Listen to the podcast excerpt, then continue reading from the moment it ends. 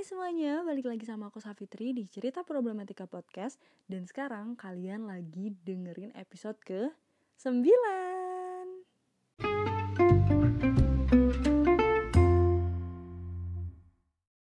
Di episode kali ini, aku bakalan bahas mengenai hal yang cukup banyak ditanyakan ke aku. Kayak misalnya, apa sih Mi alasan kamu untuk akhirnya bisa memutuskan untuk menikah di usia yang sekarang?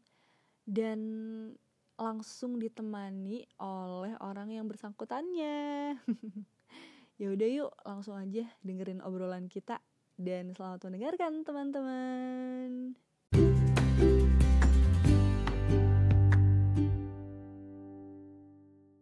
Oke, jadi sekarang di sini udah gabung sama kita semua nih teman-teman, yaitu aku deg-degan nih. Ya tuh kenalin diri aja deh kamu.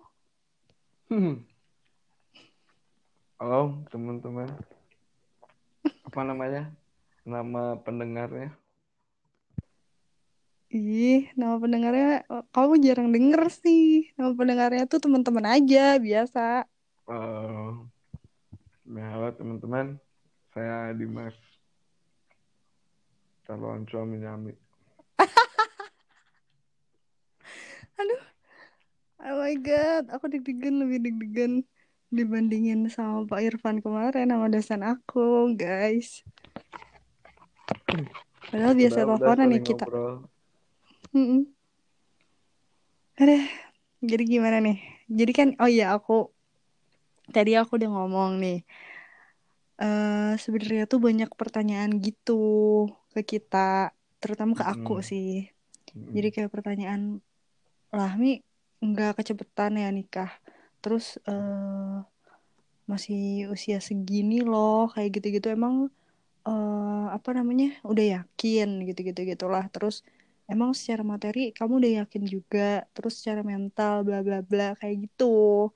Nah di podcast kita kali ini tuh aku pengen bahas gitu dan sama orang yang bersangkutannya langsung gitu kan. Jadi ya kita sharing aja gitu.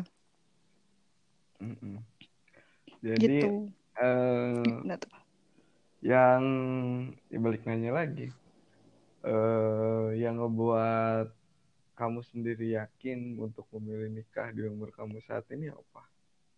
Ya harusnya aku duluan yang nanya ke kamu dong, kan kamu bintang tamunya. ya. Gimana sih? Kan tadi banyak yang nanya, cina gitu kamu gitu. Iya ya udah, aku sekarang pengen tahu dulu aja. Kalau menurut aku nanti takutnya kamu ngikutin. Kalau menurut aku mah pertama kenapa aku siap menikah? Berarti aku kan pertanyaannya buat aku. Iya buat kamu.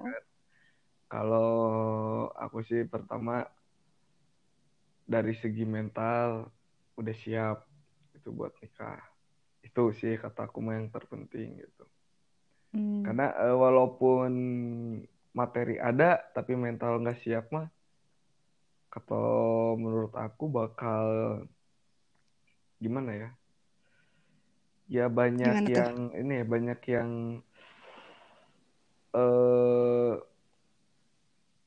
nggak kuat lah gitu. Jadi bukan pernikahan teh bukan semata-mata harus kuat materi aja yang harus kuat. Tapi materi juga penting gitu kan, Ya materi itu penting gitu, benar. Cuman yang harus yang tekankan orang, ya yang ditekankan, yang kita supaya siap nih nikah tuh berarti mental. Kalau orang itu udah bilang siap gitu kan menikah, nah berarti mentalnya udah siap. Itu tanggung jawab pertama udah mulai bisa tanggung jawab, terutama buat diri sendiri gitu kan. Terus ya buat calon istrinya gitu. Kalau buat diri sendiri aja nggak tanggung jawab mah gimana, meren gitulah ibaratnya. Jadi tanggung jawab, udah siap untuk kedepannya berkeluarga, kedua mental juga harus siap karena ya udah jelas udah berumah tangga gitu kan. Pikiran lebih berpikir lebih jauh lagi lah gitu. Beda emang bener beda dengan yang aku rasain mah sebelum ada rencana untuk menikah yang pasti gitu ya. sama sesudah ada rencana nikah yang pasti teh kerasa pisan. Sebelum yang sebelumnya nih, sebelum ada rencana pasti nih kita kapan nikah gitu ya, cuman baru pingin nikah tapi belum tahu pastinya kapan gitu kan. Bedanya teh belum pikiran aku teh yang aku rasain mah belum sejauh saat udah pasti gitu.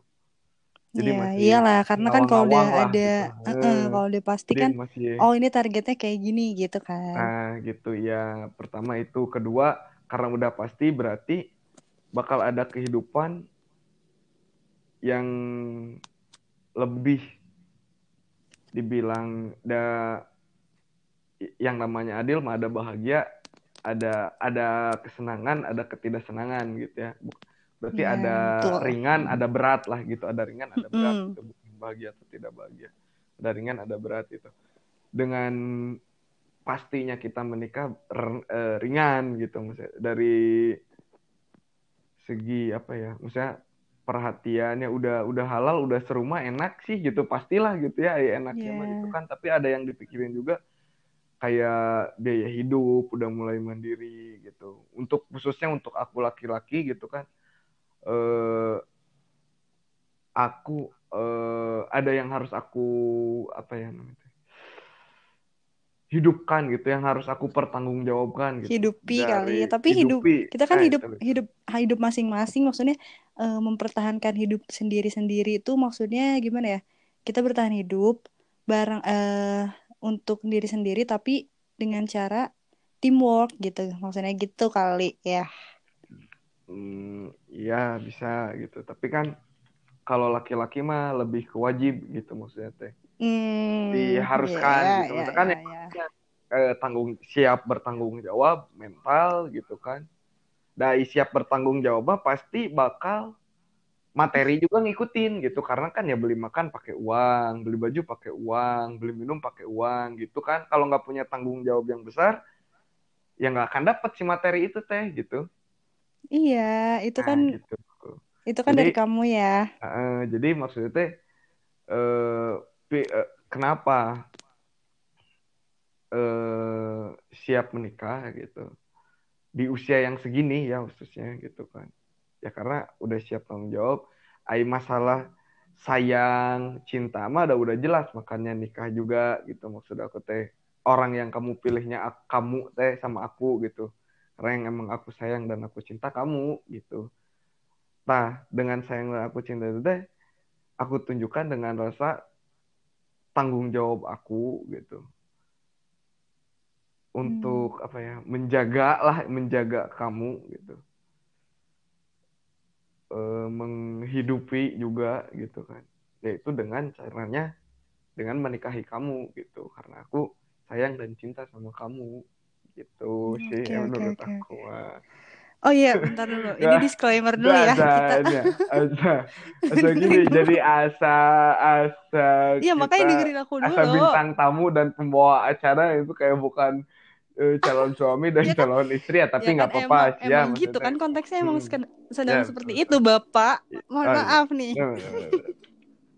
Nggak disclaimer juga nih ya buat teman-teman. Jadi ini catat juga ya, karena ini kita cuma sekedar ngobrol doang dan cuma sharing doang yang kita rasain dan yang kita alami gitu loh. Jadi kayak ada keresahan-keresahan yang kita rasain ya, biasalah kayak yang aku sebutin sebelumnya di episode sebelumnya. Nah jadi ya ini subjektivitasnya sangat tinggi ya pemirsa. Jadi pemirsa lagi ya maksudnya jadi kayak ya udah ini sharing doang gitu.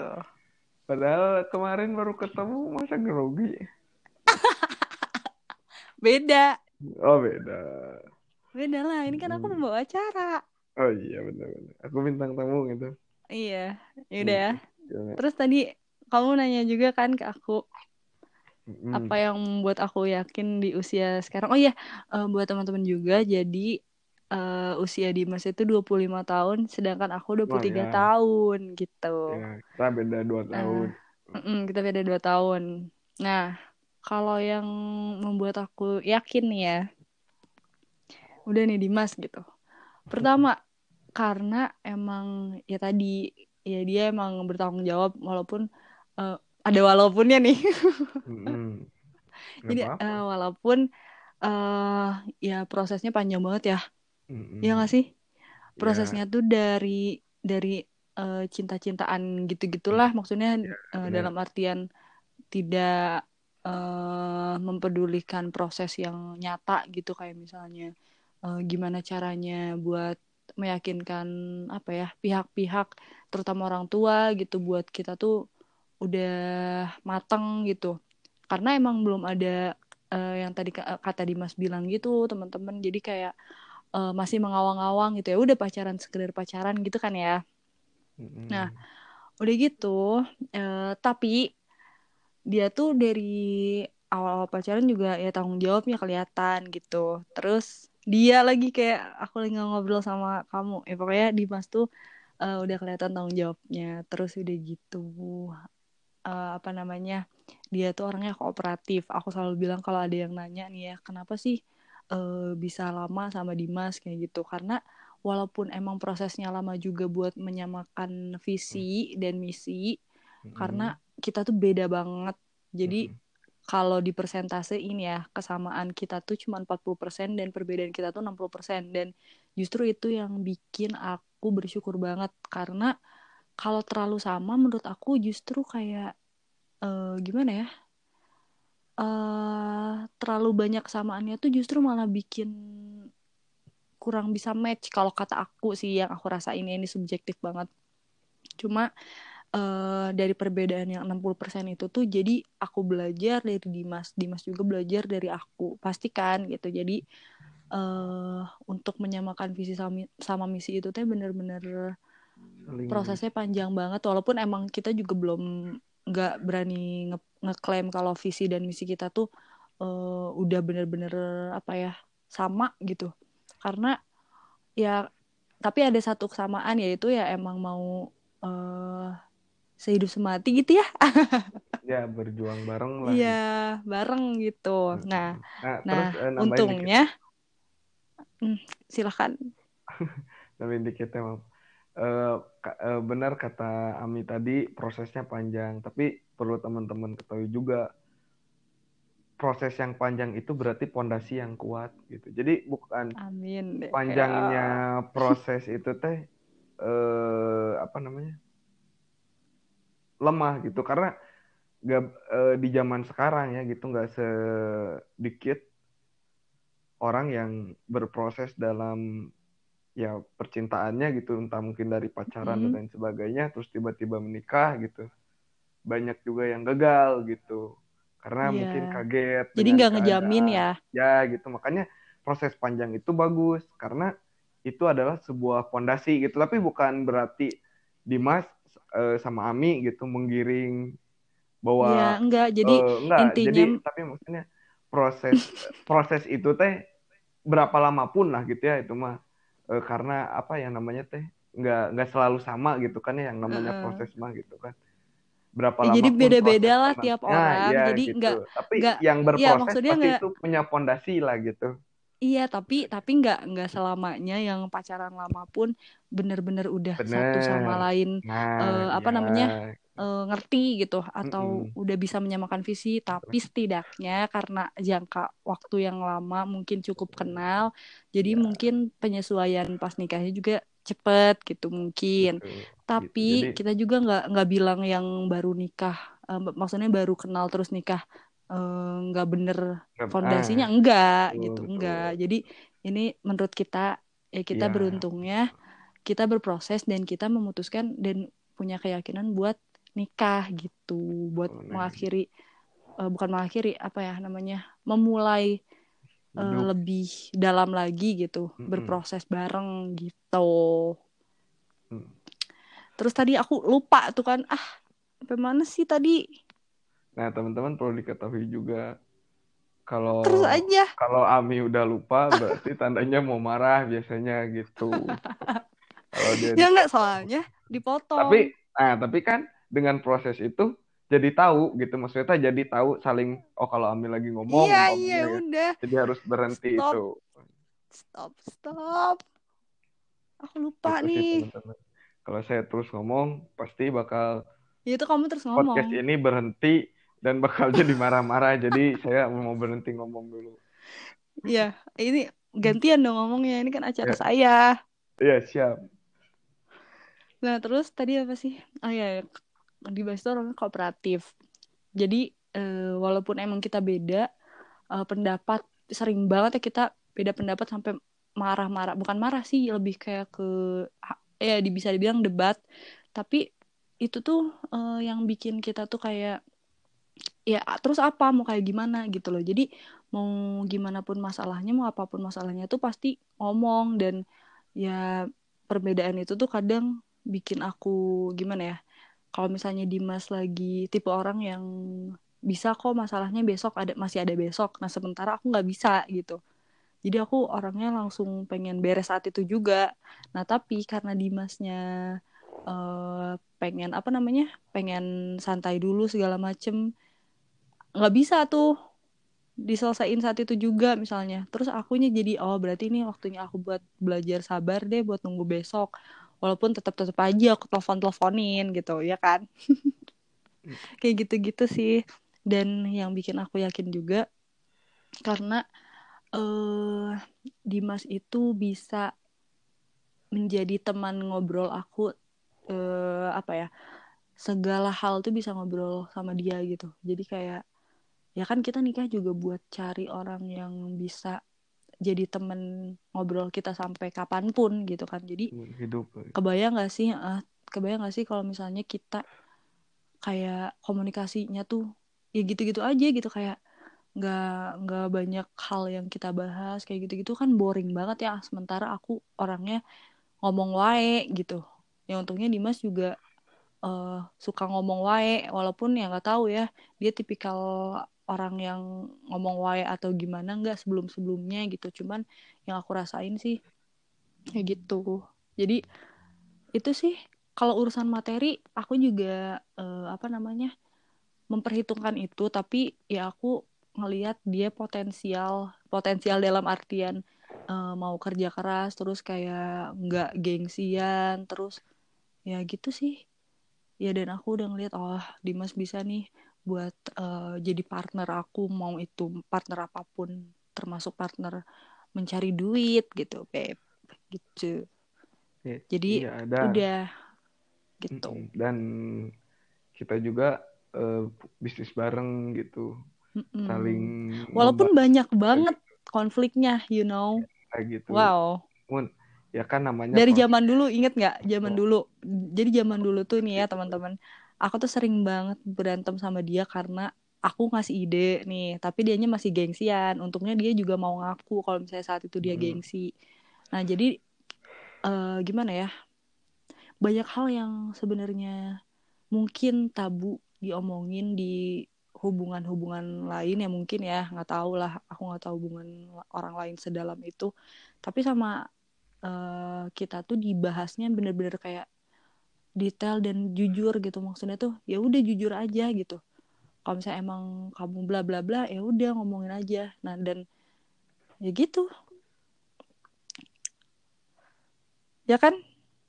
Sekarang jadinya Dimas tahu kalau misalnya aku ngasih ide kayak gini misalnya, gimana cara dia buat menyampaikan apresiasi dia kayak gitu sih. Iya sih. Jadi terus dari apa? Semua proses yang udah kita alamin, nggak maksudnya banyak konflik, banyak hal yang mengecewakan gitu kan.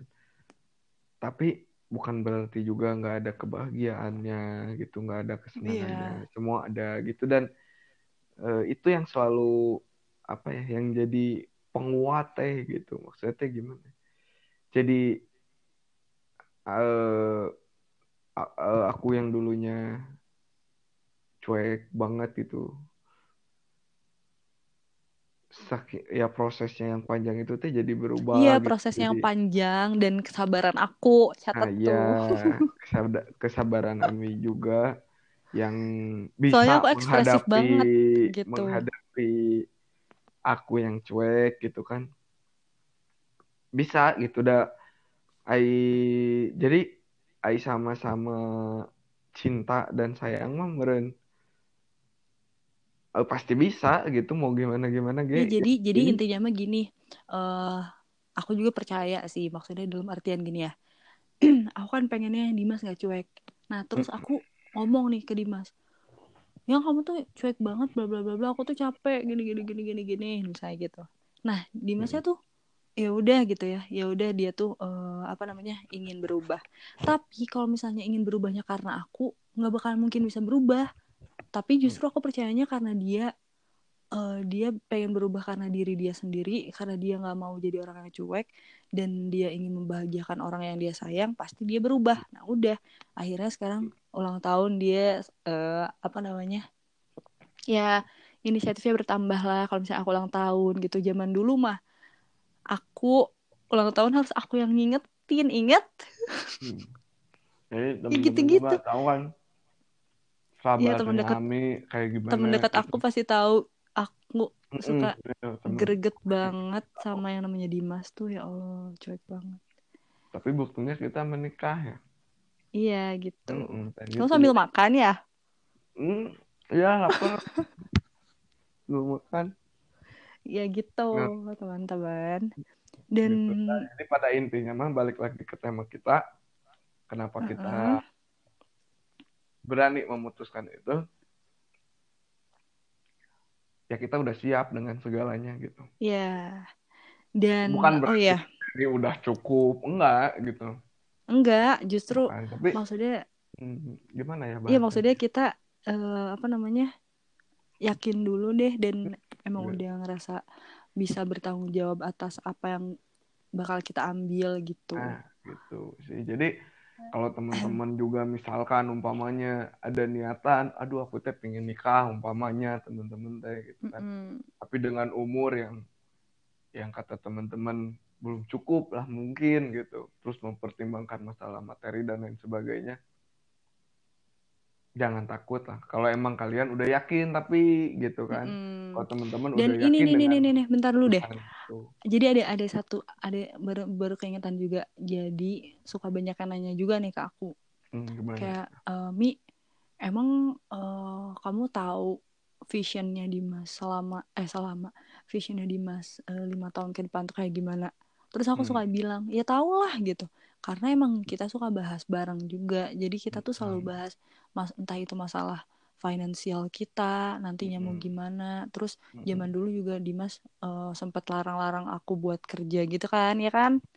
Tapi sekarang udah mulai mengerti. Terus zaman dulu juga pernah lah Dimas yang namanya cheating-cheating sama aku. Dan itu prosesnya lama juga gitu buat...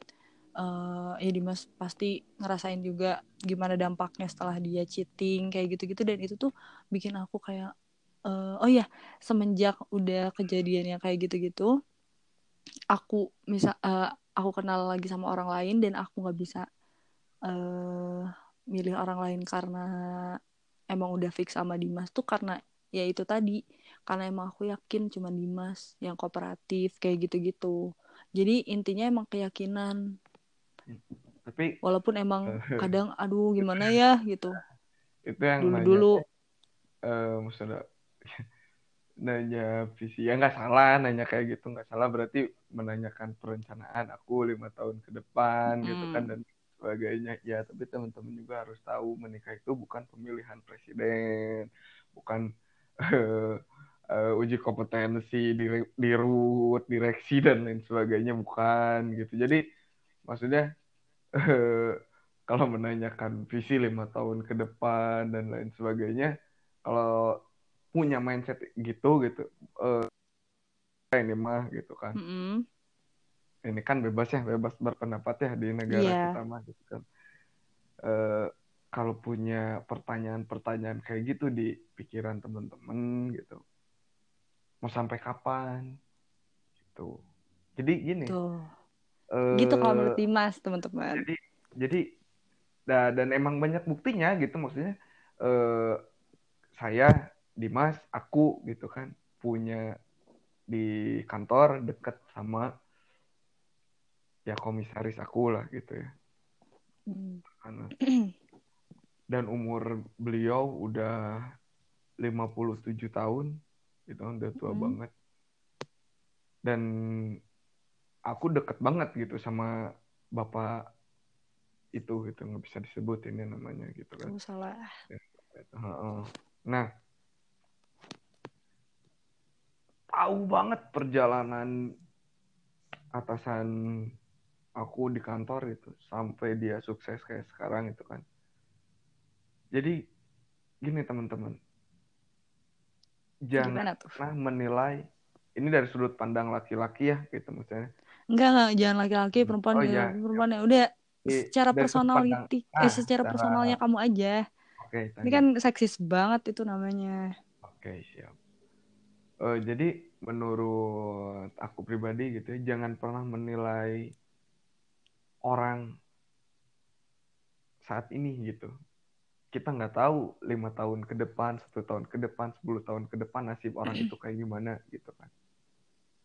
Dan udah kebuktian banyak banget gitu. Orang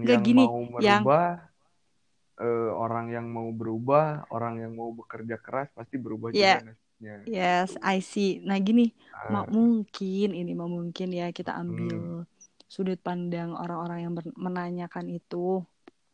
Mungkin maksudnya tuh udah punya tujuan buat 5 tahun, misalnya 5 tahun ke depan enggak, maksudnya tuh mungkin bukan menganggap udah punya apa sekarang terus 5 tahun ke depan gimana, tapi mungkin lebih ke gimana sih mungkin kayak gitu kan, perencanaannya punya enggak. Nah ya, yang suka aku omongin tuh Iya dengerin dulu. Yang suka aku omongin ke yang nanya seperti itu, khususnya teman-teman aku, teman dekat aku suka bilang, ya pasti punya. Nah, karena emang aku tahu kan kamu orangnya visioner juga, jadi aku makanya yakin. Nah, udah sebenarnya itu udah cukup juga sih menjawab pertanyaan mereka. Nah, tadi kan kamu udah bilang kayak gitu. Itu maksudnya bukan. Ya aku mau jawab pertanyaan-pertanyaan itu aja gitu maksudnya. Iya, terus. Menurut aku mah tujuan dari menikah gitu bukan kayak mengurus perusahaan gitu atau bisnis gitu. Jadi gimana tuh? Kalau aku pribadi ya, tujuan aku menikah itu pertama ya emang bukan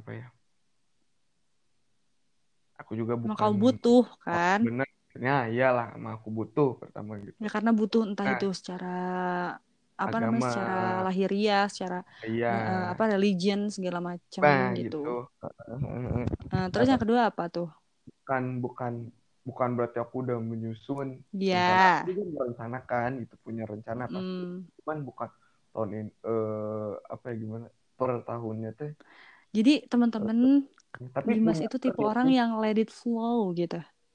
Nah, ya. Jadi dan aku juga alhamdulillahnya terbawa nggak terlalu ambisius banget ya. Mungkin ambisi itu penting banget biar kita tuh punya semangat. Tapi ada porsinya lah. Gitu. Ya gitu. Jadi saat kita emang nggak nggak mencapai target itu di waktu yang kita inginkan, jadinya nggak terlalu terpuruk gitu.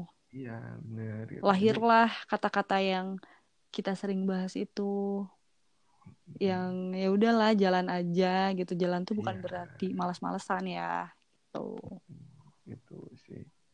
Intinya gitu bukan kan? Juga. Betul enggak? Takut aku menggiring opini kamu nih. Iya benar gitu. Cuman gimana ya? Maksudnya ya aku pengen bukan ke kamunya, bukan dengan opini kamu tapi ke orang-orang teman-teman di sana teh jangan terlalu idealis atau pilih-pilih gitu maksudnya. Jadi lebih inilah diplomatis gitu. Itu maksudnya untuk memutuskan menikah teh banyak banget gitu kan maksudnya apakah cowok ini begini, ini si gini, calon suami ini gini, calon istri gini dan bla bla bla bla bla. Nggak salah gitu.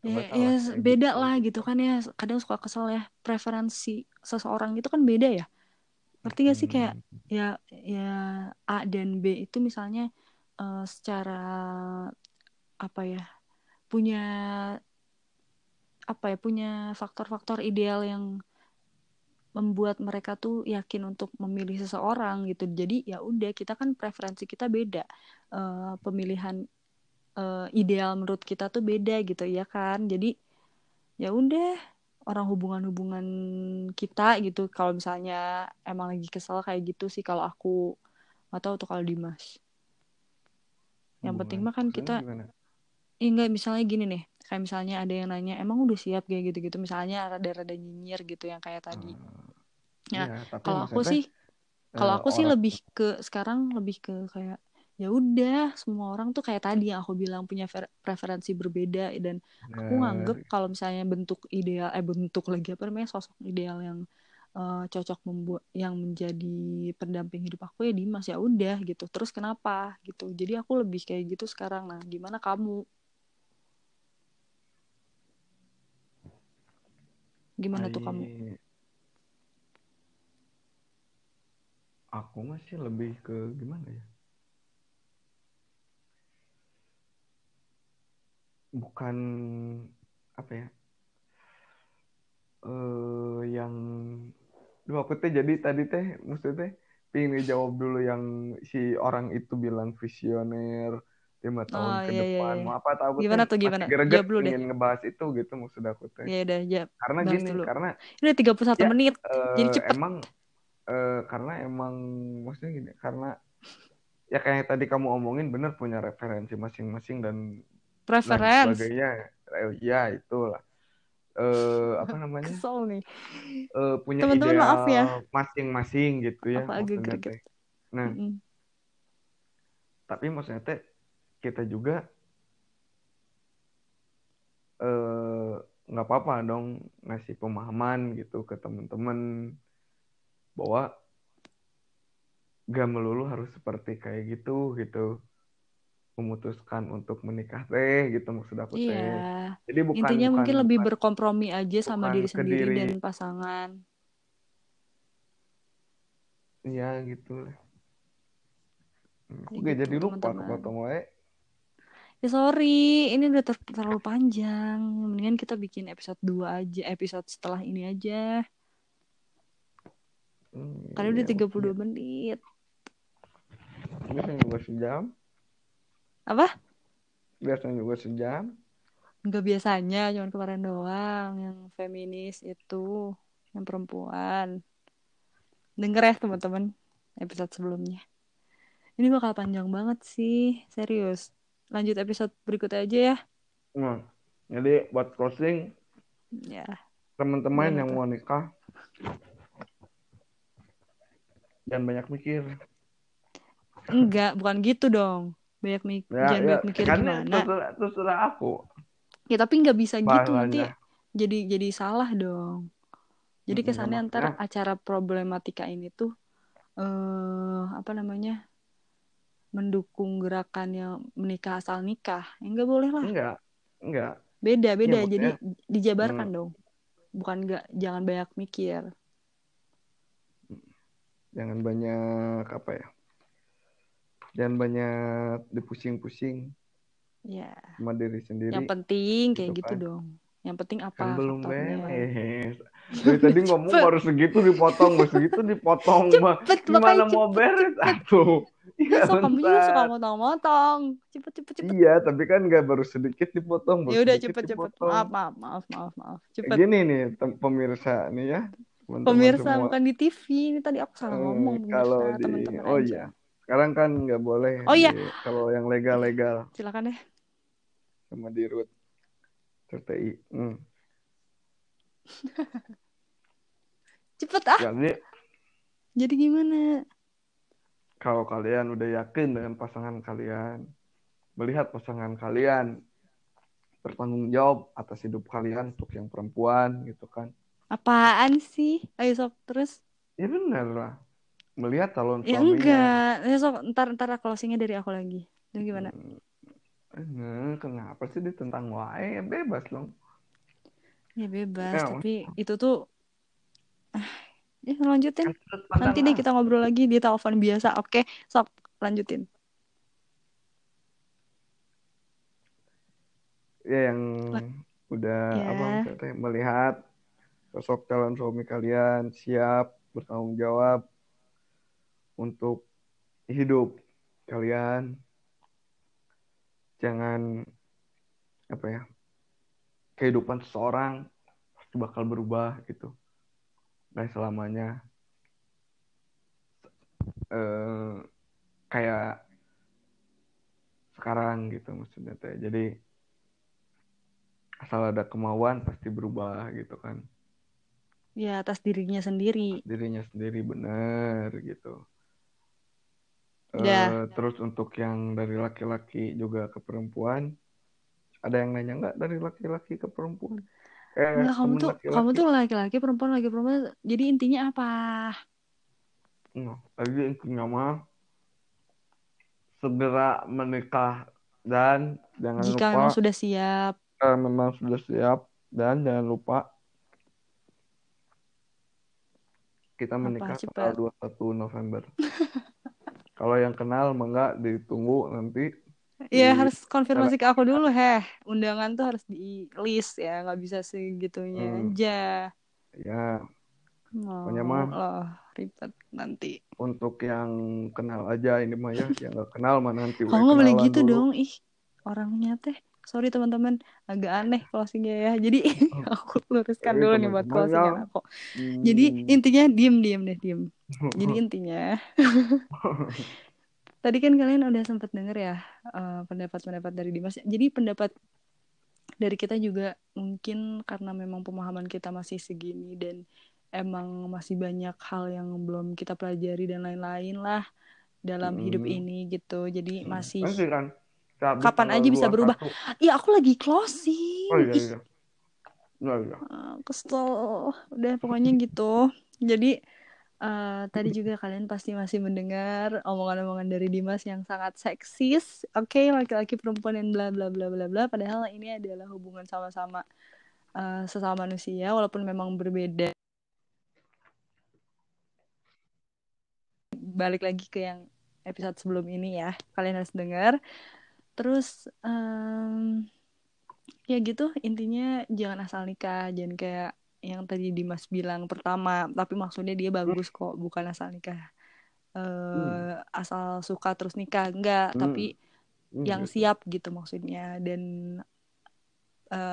mempertimbangkan hal-hal yang emang kalian udah mau ambil gitu keputusannya gitu. Jadi ya gitu deh, pokoknya bakalan ada episode berikutnya bareng Dimsli. Ngobrolin apa? Masih ngobrolin ini? Tunggu aja ya.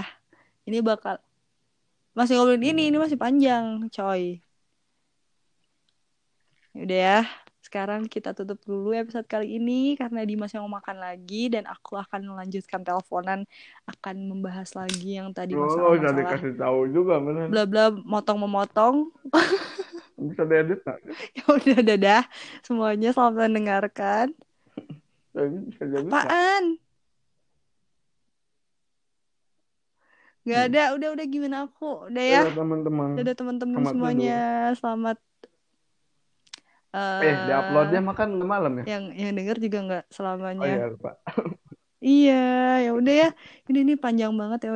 Udah dari Dimas. Nah, ada pesan-pesan enggak nih buat ngadepin pandemi? Karena ekonomi telah diprediksi bakal resesi minus 0,sekian%. Jadi teman-teman tetap jaga kondisi, ikuti protokol kesehatan.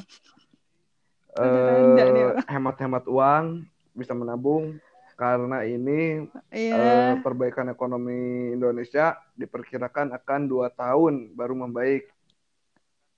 Ya, stop. Ya udah stop okay. Stop, panjang lagi nanti bahas ekonomi. Jadi kalau dari aku ikutin protokol kesehatan aja dan lain-lain. Pokoknya sampai jumpa di Cerita Problematika episode berikutnya bareng aku dan bintang tamu lainnya, gitu ya. Ya udah. Dadah semuanya. Dadah dulu dong nih Mas. Teman-teman mau nasi padang. Dadah.